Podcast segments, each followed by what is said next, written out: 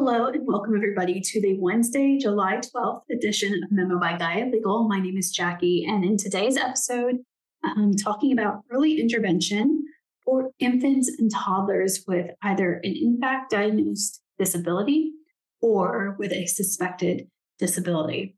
So, in today's episode, just going over some definitions, what this is, how do we access early intervention services, what type of services are available, and then just ending with some commentary about not just this, but also like the IEP, individualized education program for older students, the strengths of these programs, of course, but also the limitations and what parents or caretakers or guardians should look out for if they invoke um, the assist under these this act.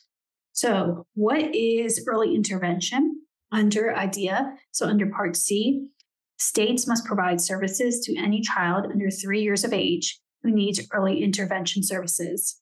And the child can access these services if number one, they have developmental delays as measured by appropriate diagnostic instruments. Um, another reason why it's really important to have primary care visits as scheduled when you have a young child because the doctor is looking out for these things. However, like even in my experience, I've gone to well the best pediatricians in like large cities, Penn Medicine and um, Memorial Hermann in Houston, which Houston is home to the world's largest medical center. There's a lot of great medical expertise in that city. And quite frankly, like sometimes the pediatricians, they're just going down their list. They're not, they're they're relying on the parents' storytelling to kind of guide the conversation. And they're going to look for glaring things, but they only know what you tell them often. So we have to make sure that as parents, we're actually providing data. It'd be nice if the doctor could guide us and teach us and educate us on how to collect that data and so on and so forth. But we want to be collecting data in regular intervals on our children.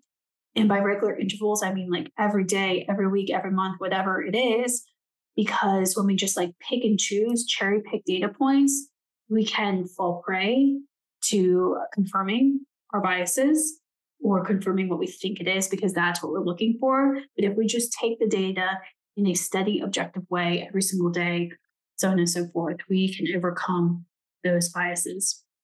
So if they have delay as measured, or there is a diagnosed physical or mental condition with a high probability resulting in developmental delay. So, like autism, you can usually tell from the beginning, generally speaking, a child who has some sort of special needs, um, even as a baby, the child is a little bit off.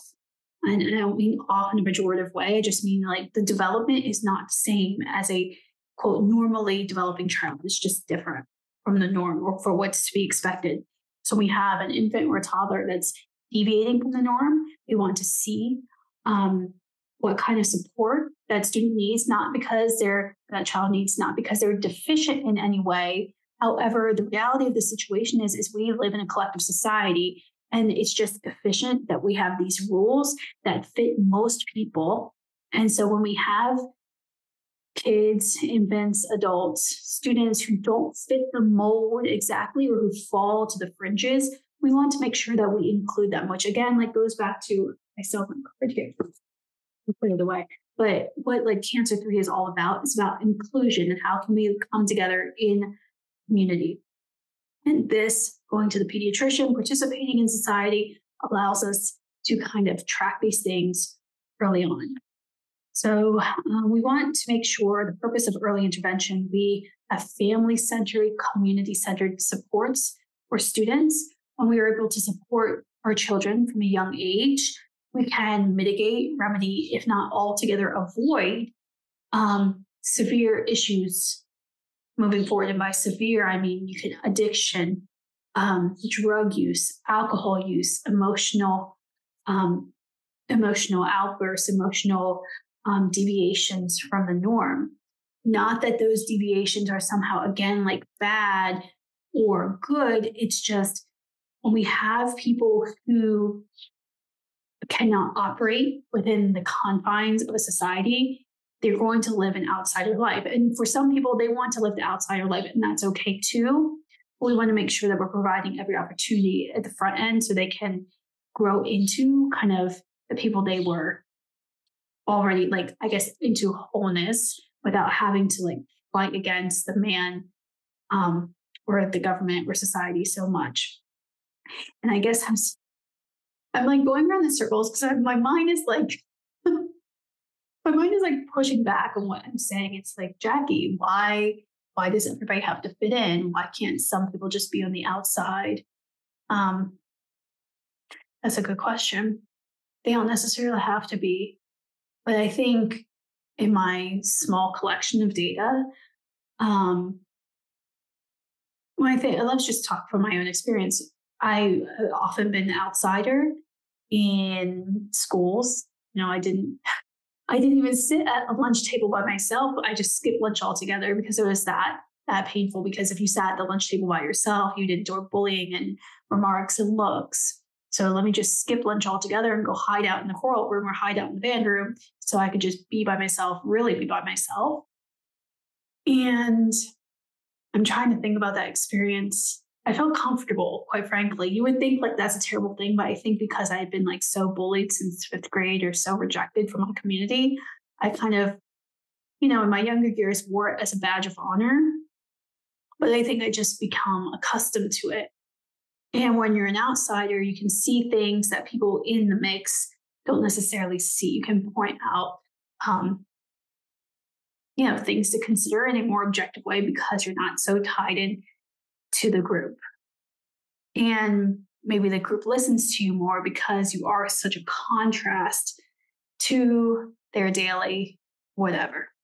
So I don't know. I, I I don't know what I think right now. Um, why are we intervening with infants and toddlers with disabilities? Um, I think it goes. I'm trying to. I'm, I'm thinking on my feet right now. I think it goes to the physical body, right? We want to make sure that the physical body is whole in the most optimal way. What they choose to do with that body is up to them. But we want to prevent, I think, the, the, quote that's coming in my mind is from Eckhart Tolle. In life, there's suffering, but there's also unnecessary suffering, suffering that we could have prevented if we didn't have so much ego or so much attachment to something. So I think that kind of sentiment applies here. We can have suffering, things that just, you know, we are an outsider, generally speaking. That's how you're born into this world. If you believe in astrology, if you see that as kind of like a mirror to our inner world, okay, we were born with just um, different placements that make us put us on the outside of general society. However, um, we don't want to push people outside society so much that it brings unnecessary suffering. And in the, the the example that comes to mind is like the Unabomber, right? I don't, I never spoke to him personally, but I remember like watching documentaries and like movies. I think there's a movie on him and such. He like lived in the woods and he wrote this manifesto and he was like so pushed to the outside of society either through like experiments or whatever his experiences he was so pushed the, to the edge that he found no other option but to invoke warfare on society and i think that's an example of unnecessary suffering because if someone were to sit down or someone would have connected with him in a meaningful way i think perhaps my hypothesis is that could have been prevented, but sometimes these things like happen. I'm not justifying them. I'm just giving a hypothesis for the mental condition, for the emotional condition of why these things happen. Like if you have a garden, it's just like a plant, an invasive plant, a you know, a plant is going to kill the other plants. It comes up as a warning to the owner, to the people, to the community that hey, like something is out of balance. So when we see like school shootings, when we see um, individuals with mental health issues take out their frustration on the society because they have pushed too much to the edge, they take out the frustration on the society because the collective is now in their mind and is probably valid in some ways. I mean, I've been there on the on the um, outside. You feel so much pain from the mere existence of the collective and then when you try to engage with them at like a lower level, because usually what happens is that the collective rejects you, but they're comfortable, they're fine. But as the collective continues to reject you, you're like, okay, you try to find ways to get in, you try to find ways to be included. And then even those ways, you're still pushed to the outside. So then you start thinking, like, hey, like I'm just supposed to be on the outside. And people take that to the extreme, extreme, extreme when they don't have at least like one or two people that kind of connect them. So, tying this back to early intervention, we want to identify these things uh, at the beginning. So we're not pushing people um, way outside of society to the extent that they feel attacked by the existence of society itself. So we have early intervention for these individuals to include them as much as possible so they don't get to those extremes there. I think I like came around and figured out what I wanted to say. Okay. So what are the eligibility criteria for early intervention services? Um, there's different from state to state differs, but generally speaking, birth to three years of age, and there's developmental delay or de- deficit in one or more of these areas. So number one, um, mental cognitive development. So they're not, they don't like connect with their environment. If you ever watch a baby, like they can connect with you. There's some babies that just like you can tell they're there, but like they're not there. Um, same with play, same with learning. So even for babies, um, both my children, they were very intentional with the play, even though it's like baby play or just like a ball going in, in a hole. They're very intentional, and you can see the mind is working. However, uh, individuals, babies with developmental delays, the mind is not connecting necessarily with the thing. They might just do things haphazardly. So you can, you can kind of see like what's going on. Uh, number two, physical and motor development, including vision and hearing. So we all have vision and hearing tests in the hospital. Uh, one of the benefits of giving birth in the hospital, all those things are organized for you. I'm, and I'm sure like in home birthing or like alternative birthing center, centers, sometimes by state law, they're required to do these things. But we just want to make sure if we're like giving birth in a non-traditional setting, that you're still getting the tests and diagnostic um, measures that you would get in a traditional setting because a traditional setting has these measures in place uh, to because they've had way more case studies than you would have in your alternative birthing center and it's just it just is what it is at this point uh, number three communication development limited sound use limited response to speech emotional social development, such as impaired attachment, self injurious behavior, and adaptive development, feeding difficulties. So it's interesting because I think about my son, um, but it's like weird when you're in the whole collective. So when he gets really frustrated, he just like bangs his head on the floor. And he's always done this um, from day one. And uh, that to me, self injurious behavior, that's emotional social development. He's like bruises here. And then I had someone like, oh, like that's just him being a boy. But then my gut says like, no, like why, what is the, what is the source for doing that? It's just, he feels so excluded. He's, he's also an Aquarius sun. So this is why I'm concerned. So Aquarians are known to like be the outsider. Generally speaking, he's an Aquarius sun, a Pisces moon, which makes him very like emotional, spiritual, and then a Leo ascendant, um, the sign of the king wants to be in charge. That's how I, I mean, he's just a, a baby, but, but just knowing his personality as it stands, like he wants what he wants when he wants it.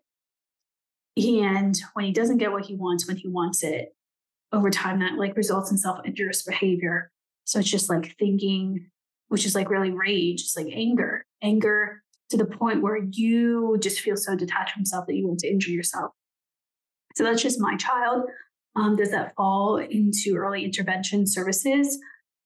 For me, and I'm speaking from my mothering lens and from someone who does, I do respect the traditional healthcare system, but I am very open to alternative approaches. I want, you know, the proper mix of both, whatever that may be. Sometimes it's completely one or completely the other, but I am open to, opening to considering all options. So would I track this for early intervention? I think it's one of those things you keep data on uh, for me, I would keep data on when does it happen. I would look at diet. I would look at sleeping routines. I would look at kind of who's around. And for my son, like just knowing that, I know this happens when things are taken from him. Like, and I think that, and this is this for me. So, like, that's my fault as a mother because with my daughter, And here, here's here's a very motherly reflection. I'll just put this here for the record. But it's like for my daughter, um,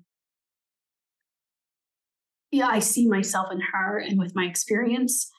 And I want to be there um, to be very, very careful about my words and, and like choice and like, you know, making sure to offer like offer her, ask her questions, like listen to her, let her lead sort of thing. Whereas my son, I think because of I've had a lot of traumatic experiences with men in my life in different forms, where I personally feel like so much has been taken from me in different regards that I am less patient as a mother with just like removing something from his either environment, just putting him somewhere or moving him somewhere else um, without asking him and following his lead.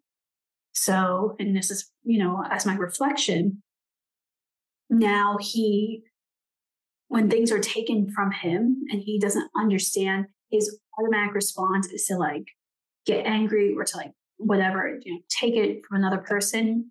So I think to, even though he's still a baby, we can remedy this. We can reorient ourselves right now and for myself, just focusing on my action, making sure that every time I engage with him, I am patient and I ask him, like, Elijah, like, can we have um, the pen? Can I have the pen?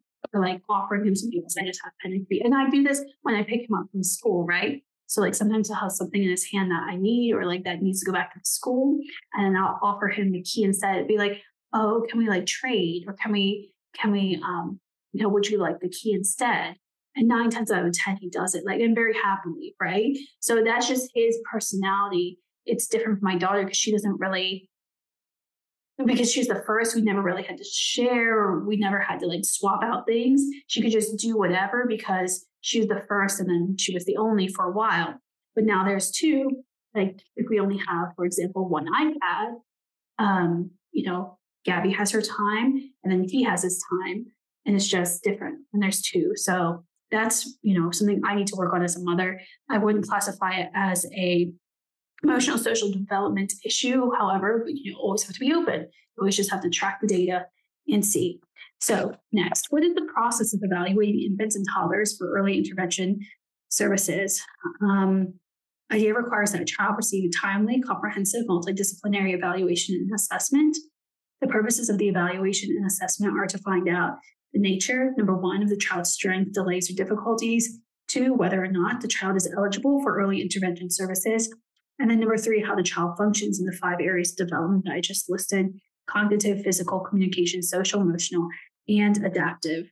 So once we have seen that, okay, one of our infants or toddlers needs early intervention, some examples of early interventions that can be um, included in the plan assistive technology, audiology, family training, counseling, home visits, health services, medical services, nursing care at the home, nutrition, occupational therapy, physical therapy, psychological services, service coordination, social work services, special instruction, speech and language pathology, transportation related costs, and vision services. So again, like for myself and my experience, um, I've had not a huge amount of case studies with infants and toddlers. I can just speak as my experience as a mother with an infant and a toddler who've had special needs. Um, so, like for my daughter, she had eczema, which we we took care of for the most part. But I think because of her experience, she developed maybe some trauma or something around feeding. And I know this because my son is like fine with eating. Now he eats anything. Doesn't matter. You put in front of him, he'll try it. He'll eat it. But my daughter's like very fearful of food. And when she was very young, um, as a baby, she broke out in hives because we were trying to figure out why she had so much eczema, which at the time we thought was topicals, but it was really a lot of her food. So she developed eczema um, as a result of food sensitivities, some food allergies. And she used to eat well at the beginning and then she just stopped. And then we were advised, oh, give her oat milk, not knowing that she's like actually very, very allergic to oats. So when I gave her the oat milk, it was like immediate hives all over the body. And um, perhaps, you know, benefit of that experience is that she is very good at rejecting food that she will be allergic to. She doesn't know her allergies, like she doesn't have a list, like, oh, I'm allergic to eggs or milk, whatever. She doesn't have a list. But if you put that food in front of her, she will not touch it. She will not eat it. So it's like her mind has been trained to not trust food more than to trust food. And she gets very fearful if she does not eat the same thing over and over and over. So with her introducing new foods, even as a toddler, is like very, very, very, very, very slow.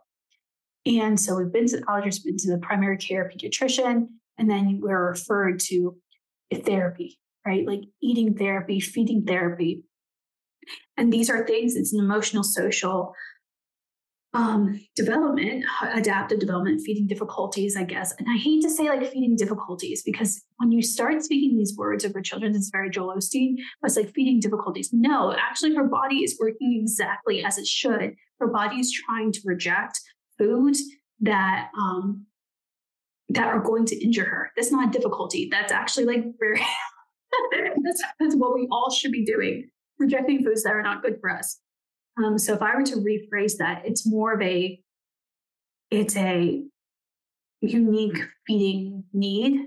Like it's a, she needs, or um, I can't even think of a word, but for me, it comes to like a unique need, a different need, a specialized need when it comes to her her feeding habits. And maybe going on. It depends on the school environment, right? Like right now, I have a great school environment and we can manage it without needing any extra support. If I felt like we were in a school environment where there need to be like a little bit more direction in terms of documentation and contracts and all of that, then we could we could explore this. But she's already a toddler, so it would track into an an IEP because um, she's almost in kindergarten, preschool kindergarten, which is oh, I have a picture. Oh my goodness, my baby. Okay, anyway. um, so individualist family service plan, IFSP, is very like an individualized education plan. It's a contract between you and whoever, teacher, school, providers.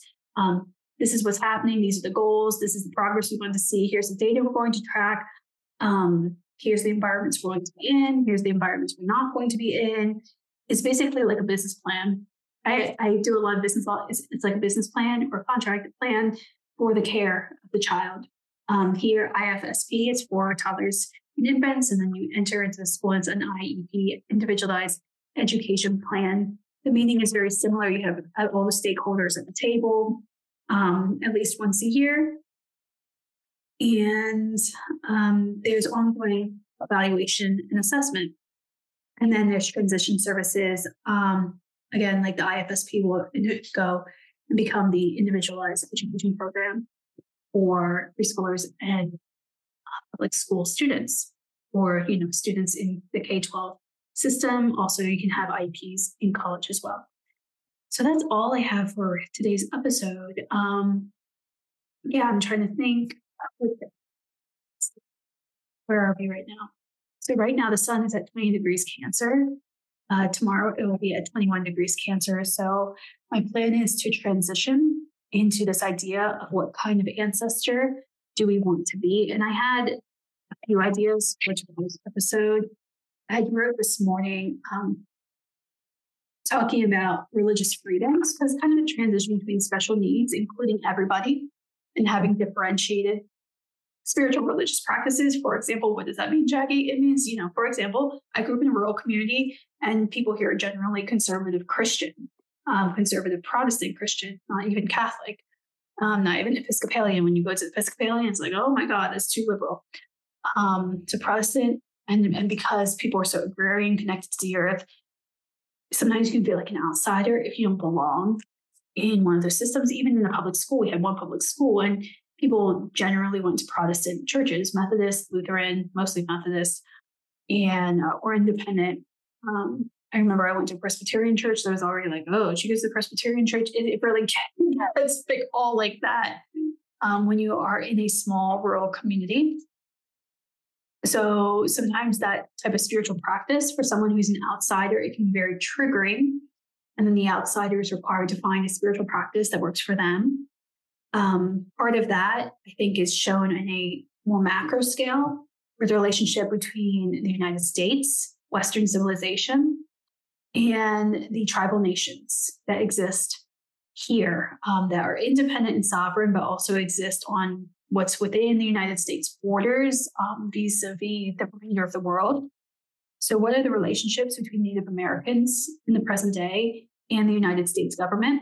Native Americans or the tribal in tribal communities, they are independent and sovereign in the United States government, but because again, like they were small in number relatively compared to the rest of the United States, there are some special agreements that are in place. Um, it's kind of the people that held out, you know, right now they're on reservations. They're they were given their own land. And there's a sad, sad history behind all of that. But we're not going to focus on that. We're going to focus on what is right now, what it is, and how we can move forward. And again, with like spiritual practice. So, for example, the example um, that I wrote about during law school was with religious freedom. religious freedom in our Supreme Court is usually seen as one of the traditional religions of the world. So, what happens when you have that value come up against religious freedom of um, American, you know, people in, in tribal tribal communities that um, use banned substances or controlled substances or absolutely prohibited substances in their religious worship ceremonies, like peyote. Uh, what happens when they use eagle feathers? Um, eagles are a protected species in the United States. Uh, and what happens if they use eagle feathers in their ceremonies when there's clear prohibitions for anybody else to not, you know, collect these things.